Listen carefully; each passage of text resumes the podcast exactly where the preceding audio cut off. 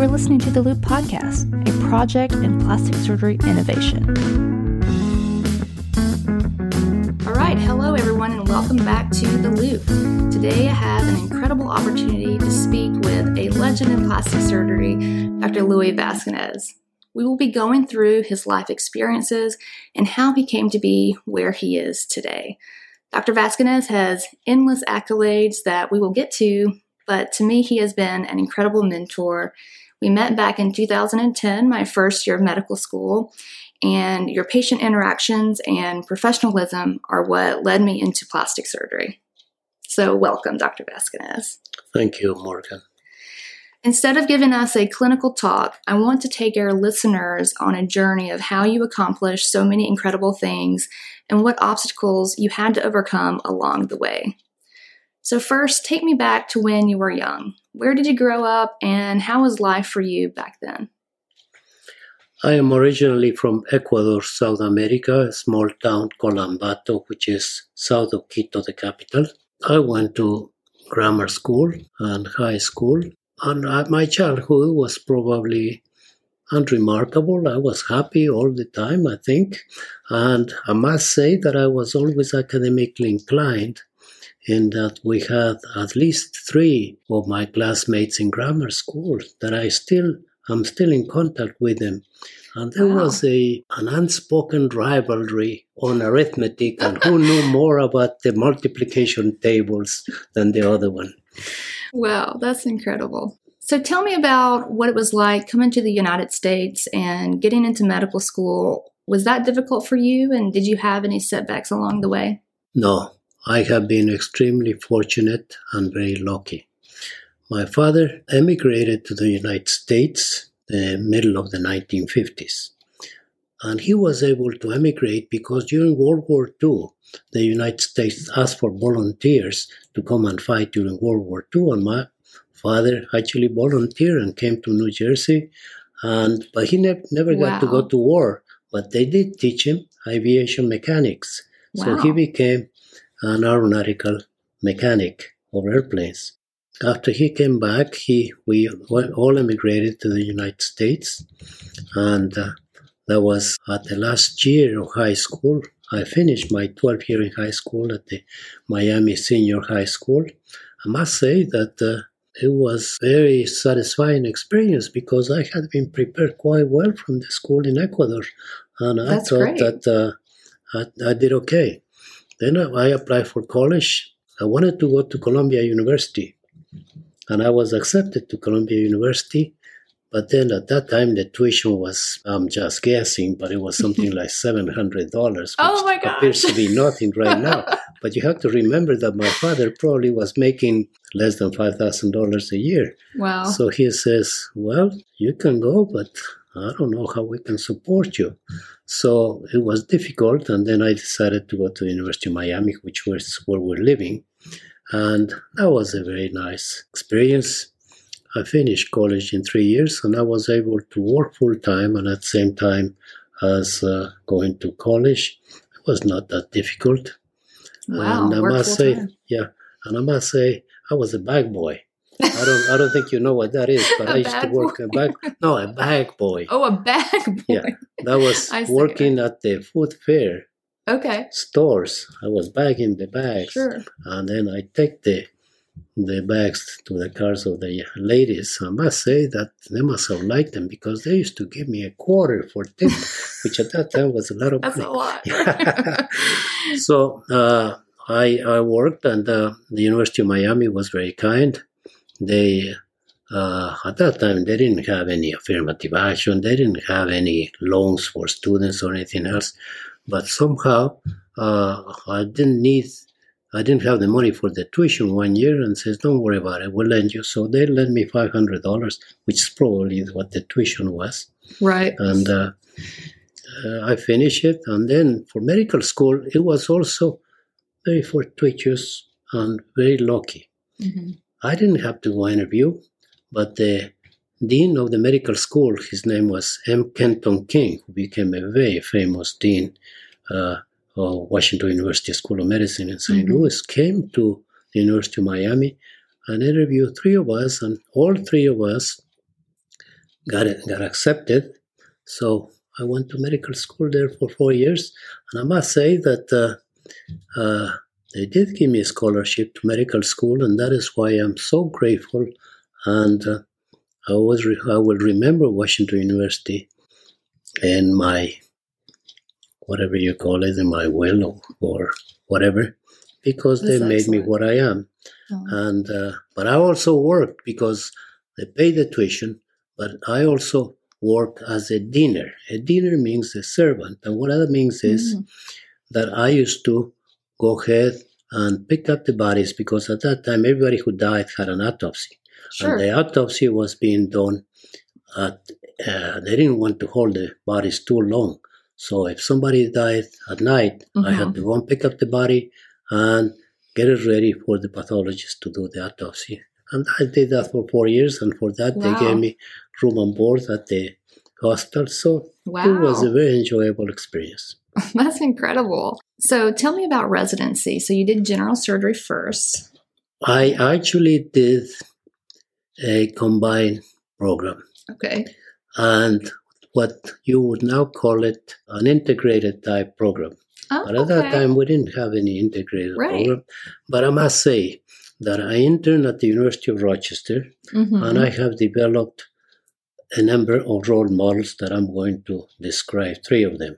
Great. One was Dr. Robert McCormack, who was the chief of plastic surgery at the University of Rochester. The other one was Dr. Maurice J. Jurkiewicz, who was the chief of plastic surgery at the University of Florida in Gainesville, Florida. And the third one was Leonard Furlow, who was a few years ahead of me in training, but he is the one that I believe taught me how to think and how to analyze a problem. In other words, when there was a reconstructive program to say something, he says, look at the problem and see what are the options that you have. And only after you have decided what to do, then go and see what the books say. So he taught me how to think, and I have carried that teaching from Leonard Furlow. And he's still alive, and he's still my good friend, and comes to the Southeastern Society of Plastic Surgeons just about every year.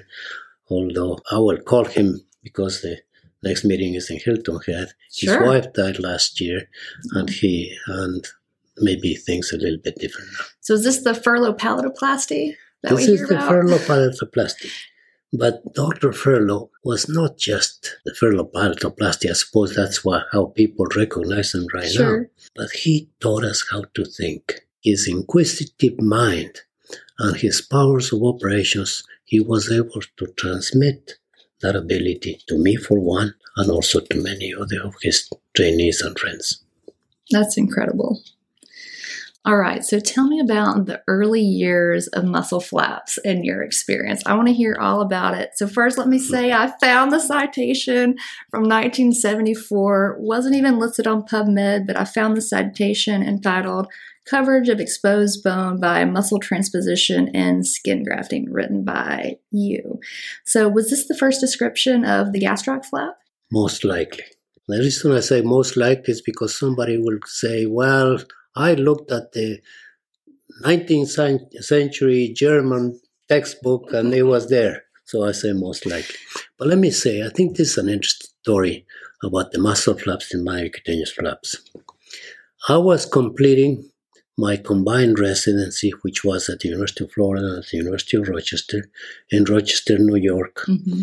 under Dr. Robert McCormack and Hal Blades.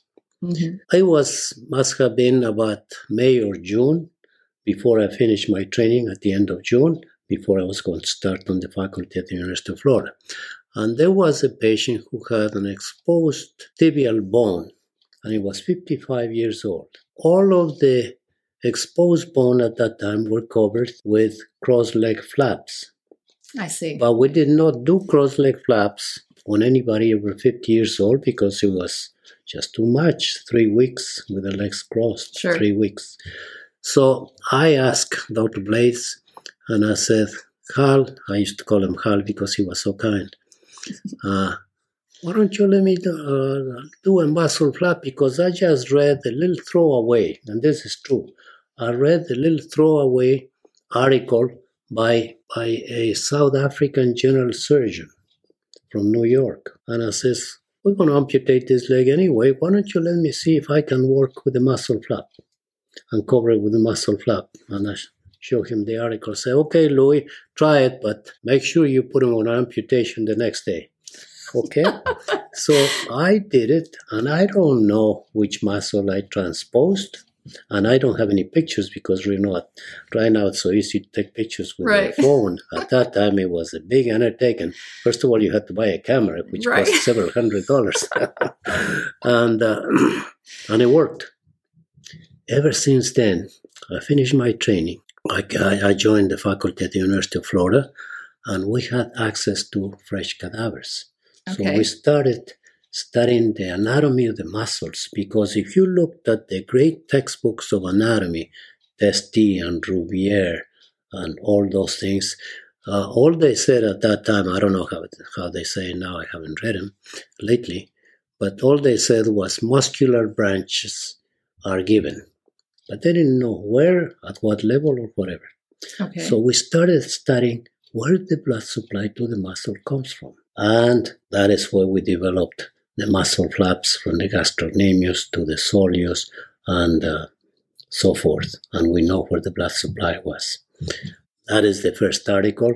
And I must say that uh, uh, I wasn't just waiting on uh, trauma to do this, but right. then we were exposed to osteomyelitis, chronic osteomyelitis of the leg. okay. At that time, the osteomyelitis was treated by debridement and wait until it granulates. Actually, it wasn't treated. They just went through the motions of washing them, and then they had to come back again until they get tired, and then they went out. We couldn't treat it. hmm So they sent me a patient and says, Well, I'm going to go ahead and put a muscle flap on this. And I think at that time the muscle flap was probably the soleus because it was the middle third. Although I Mhm. cannot, I, I have the, those slides somewhere, but I don't know where. Sure. And um, I put the soleus after I debrided, and it Mhm. worked. Then, as you know, you don't wait for the doctors to refer you those patients, but the patients talk to other patients. And there was a lot of patients with osteomyelitis, and then all of a sudden I was sent a number more of patients with osteomyelitis, and we debrided. And at the same time, and this is an important thing because a lot of people are forgetting that now, that when you have chronic osteomyelitis, you debride it one time and at the same time put the muscle flap, and the chances of healing that wound are very, very good.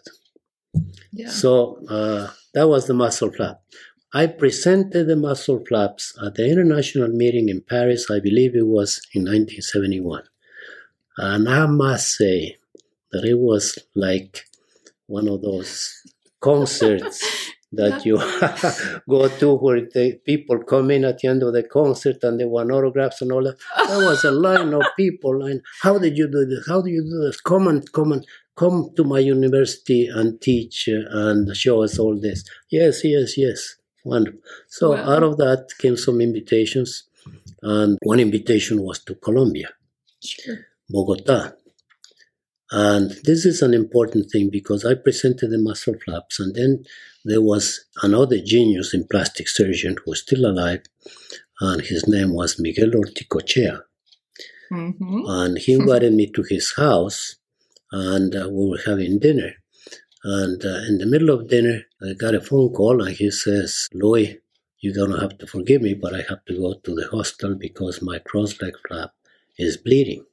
Hmm And I said, Miguel, just tell him to put a little bit of pressure. It won't, it won't go anywhere. It's just a little cross leg flap. Right. He says, No, Louis, this is a different cross leg flap. Okay. Can I go come with you? Sure. And sure enough, he had done. This is, you couldn't do it this day and age.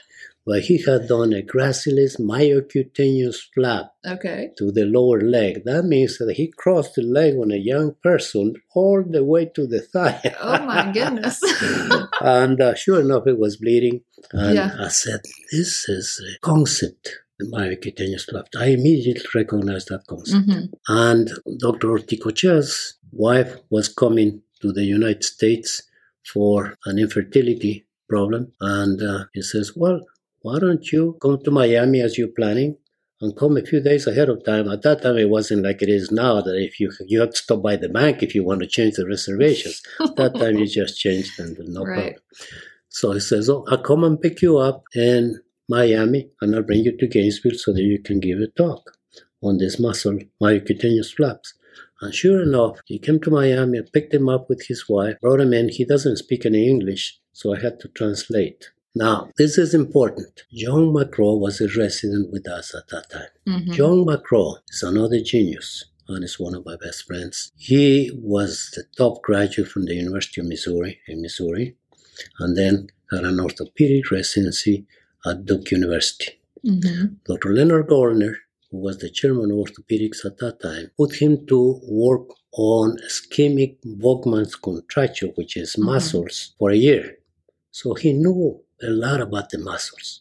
Mhm. And John McCraw listened to that talk on myocutaneous flap and immediately lit up something in his mind. Mhm. And then John McCraw and I, after the Orticochea left at the VA, at the Atlanta VA hospital, Oh yeah. I must have been, please forgive me on the dates because I didn't have time to prepare the dates or anything else. So, That's okay. Yeah. But it must have been 1974 or 75. Okay. There was a patient with a sacral sore at the VA hospital in Atlanta. And we said, we're going to treat this with myocutaneous flap. So we moved the skin and the muscle, I don't know, the whole of the gluteal muscles, all the way down to the bone, and we moved it, and it worked. And it worked. And it worked. so that was the first myocutaneous flaps. Mhm. Then McCraw finished his training and he went to the Air Force, uh, Lackland Air Force Base in San Antonio. And then we started studying all the muscles Mhm. and musculocutaneous flaps. Since we knew the anatomy of the leg, we wanted to work with the gracilis and the, mu- the, the gastrocnemius, medial head of the gastrocnemius, and so forth. So we worked on that, and we had a very close relationship with uh, John McCraw and myself. Again, I must emphasize that we used to call two, three times a week. But at Mhm. that time, the phone calls are not like they are now. Right. At that time, you had to make an appointment to make a long distance phone call, and you had to pay a lot of money. But McCraw was in the Air Force, and I was at the university, so he would call me probably on the government line, and I would answer on the Emory line, and Dr. Jurkiewicz never. Uh, He never asked for. well, he never asked or he never knew it. Right.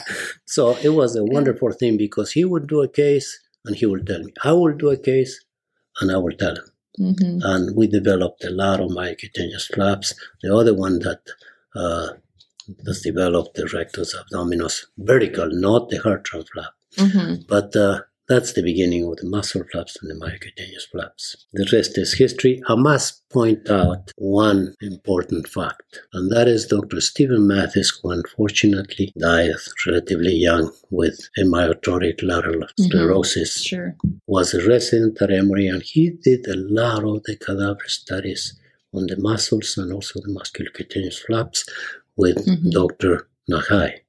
And then I moved to San Francisco and Dr. Mathes was on the faculty at Washington University in St. Louis and I asked Steve, I would like for you to join me in San Francisco. And sure enough, he came and joined me and we continue with the studies on the muscle, muscles, musculocutaneous flaps in the cadavers and Dr. Nahai, who you know quite well. Mhm. He used to come to San Francisco, I don't know, maybe once every six weeks, once a month to, uh, Wow, for the weekends. A lot.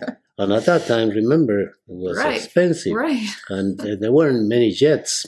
Maybe it was just uh, six hours or whatever. Right. And Dr. Mathes and Dr. Nahai continued doing the studies, and then they wrote the book, which Right. was a fantastic contribution on the muscles and the musculocutaneous flaps. So that is, Right. I'm sorry that I was a little bit verbose, but I think that this is important to know. It is very important and is an integral part of everything we learn today in plastic surgery. So I'm so glad to have this experience with you. So my next question for you is tell me about UCSF. I know you're an integral part of the early years of that program back, I believe it was 1978. So tell me about that experience. Well, I must say that after I finished my training at the University of Rochester and the University of Florida, Dr. Ma, Dr. Jurkiewicz asked me if I would come and join him at the University of Florida on the faculty, and there was Leonard Furlow too.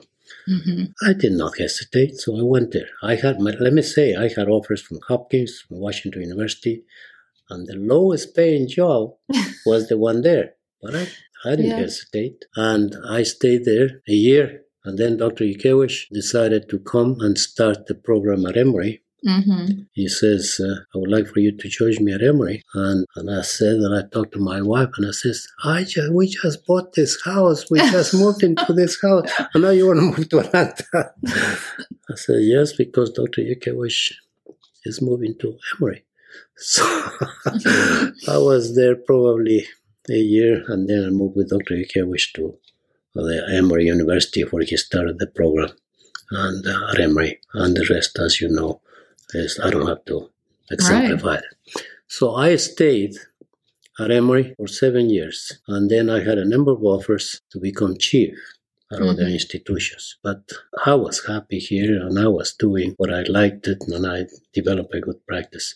But then UCSF called, and they called repeatedly, and Paul Lieber, who became a very good friend of mine, kept insisting and made a trip to Florida and says, I'd like for you to join us. It's a wonderful opportunity. So we decided to go to San Francisco and become the chief of plastic surgery at UCSF. By that time, plastic surgery had been on probation six of the last eight years. Wow. so it was, it was not uh, but uh, with the help of Dr. Ebert and the help of the university, we immediately changed that.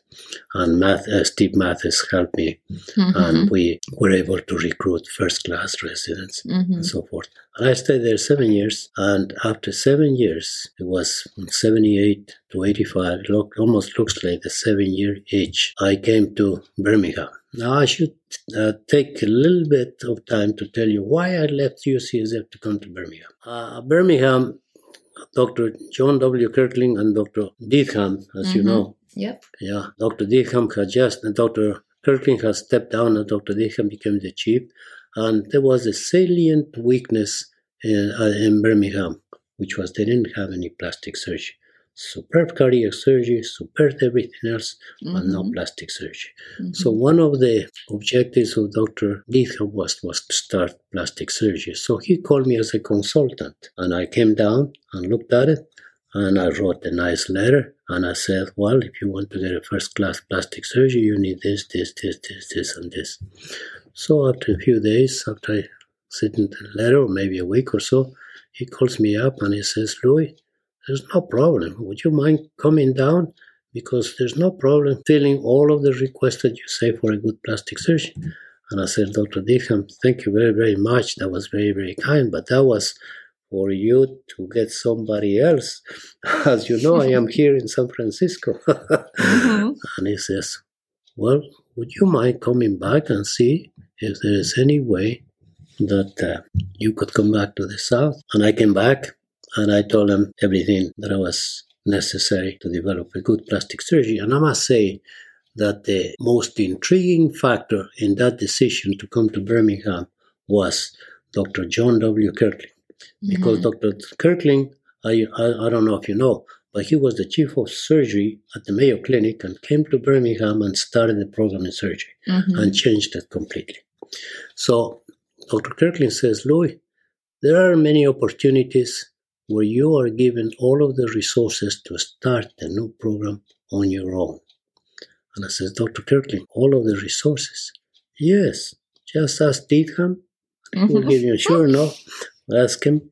And it was an opportunity to start a new program.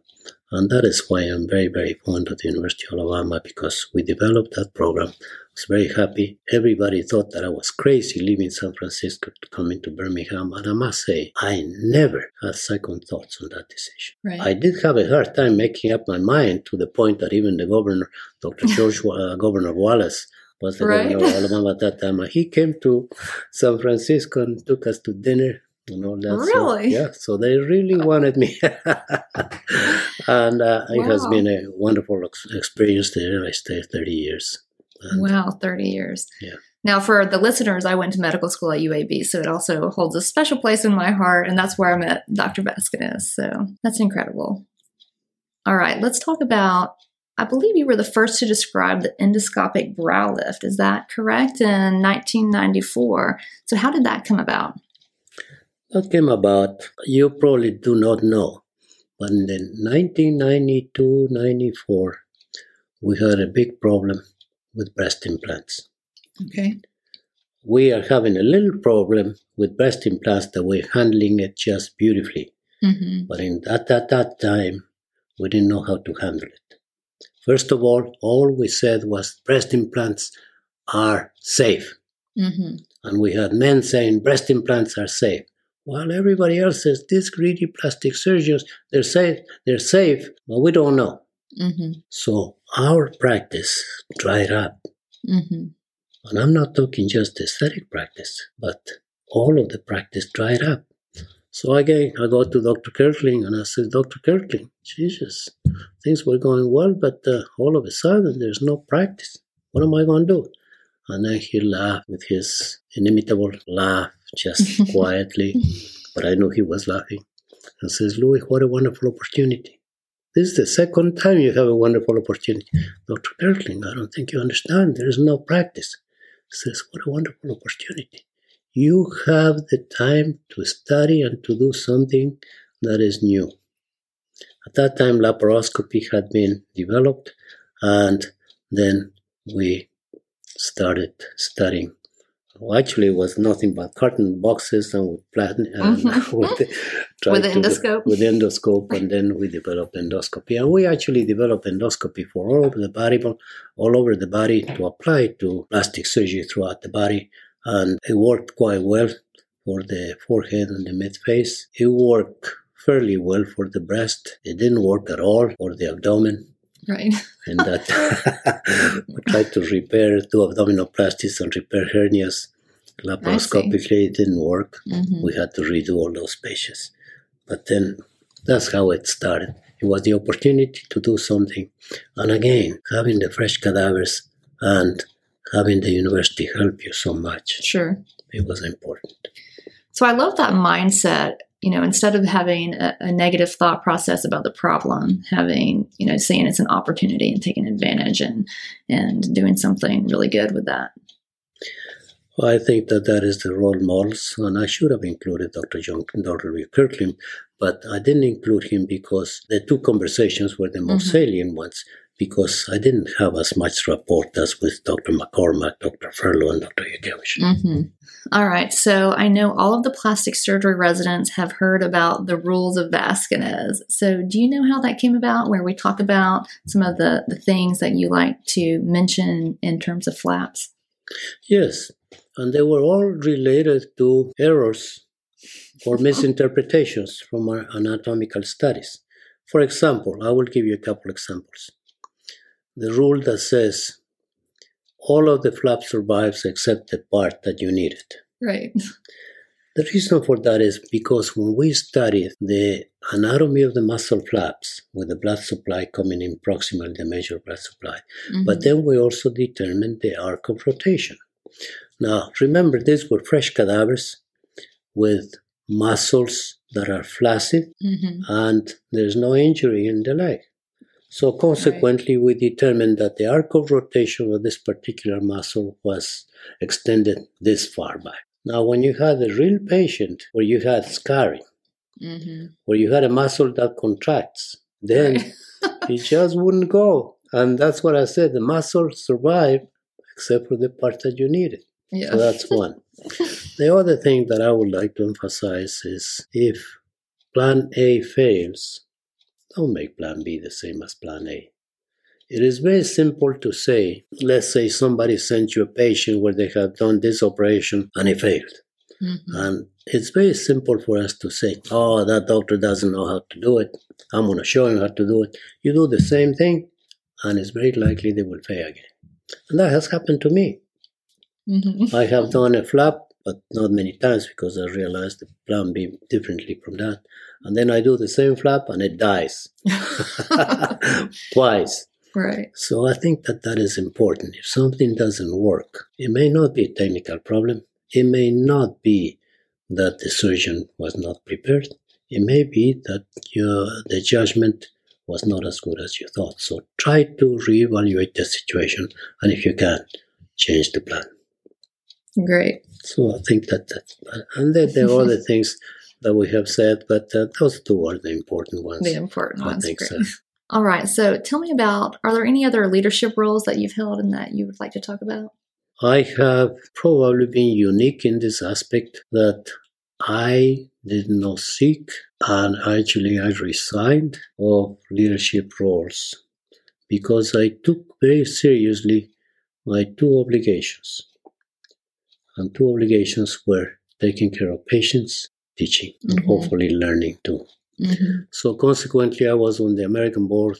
Uh, the only things that I did accept was the American Board of Plastic Surgery, the American Board of Surgery, because I think that they were, I consider them accolades. Mm-hmm. But I was on the board of trustees of the Society of the Education Foundation, of the American Association. I was the historian and all that. But I said that's enough because I didn't want to go to meetings and spend the time and Mm-hmm. things like that. Right. So I never seeked any national prominence, but I must say that uh, that has come to me lately because I have received some awards that are for which I'm very thankful, and probably other people deserve it just as much as me. Well, I'm sure you are very deserving. So I, I wouldn't discount that at all. So I was doing the math, and if you graduated residency in 1970, you've been doing plastic surgery now for 51 years. And so that is such a long time. How can any of us live up to that and to accomplish just a small fraction of the things that you have accomplished over your lifetime? I again, I will answer that question by prefacing again, confirming what I have said to you before. I have been very lucky. But what has been, what has prolonged the professional life, my professional life? Mm-hmm. I believe that one is always an open mind in the sense that if something new came up, I was trying to learn it. I did not say, "Oh, I'm not, I'm not young. I don't want to learn that." Mm-hmm. No, I was trying to learn that. Right. The second thing I think is being associated with residents. Mm-hmm. They keep you sharp all the time. And I enjoyed taking care of patients. And with good residents, we're able to do just about any case. Wow. And specifically, in the last 10 years or so, Mm-hmm. what has prolonged my career was the introduction of local anesthesia with minimal or no pain to do aesthetic surgery. And this is something that I considered a very important advance, although I must say that a lot of my colleagues sort of downgraded. Mm-hmm. And I think that that is going to become more and more important because, first of all, doing aesthetic procedures under local anesthesia, Mm-hmm. it is safer. Mm-hmm. The patient recovers faster. And although I never play this part as the reason for doing that, it is cost effective, more cost effective. Mm-hmm. So, what do you feel is your biggest accomplishment in your career? Uh, I, I have to change that. The biggest accomplishment in my career has to be having married my wife because she raised my children, my three daughters, Mm-hmm. and my daughters. I believe that the, that has been my biggest accomplishment because without the help of my wife, Mm-hmm. I was not a good father in that I was in the hospital a lot of times and correctly so my wife sometimes says that you stayed in the hostel longer than you really needed to be. and I don't know. Uh, There Mhm. may be some truth in that. But I think that that is the biggest accomplishment.